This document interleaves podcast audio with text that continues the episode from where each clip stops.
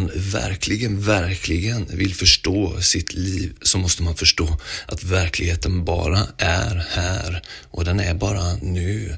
Det som var igår, det var det som var. Det är inte en del av verkligheten. Gårdagen finns inte. Eh, vi har någonting som finns. Det är verkligheten. Det som händer imorgon, framtiden, existerar inte heller. Verkligheten är här och nu. Och om du springer in i en vägg i just detta nu så slås du lite av skillnaden mellan det du upplever inom dig och den yttre verklighet som du träffar på. Den yttre den är mycket hårdare, mera är så fast i sin form. Ditt inre liv som svimmar av. Vad är jag i det här? Vad hände? Eh, det är djupa frågor.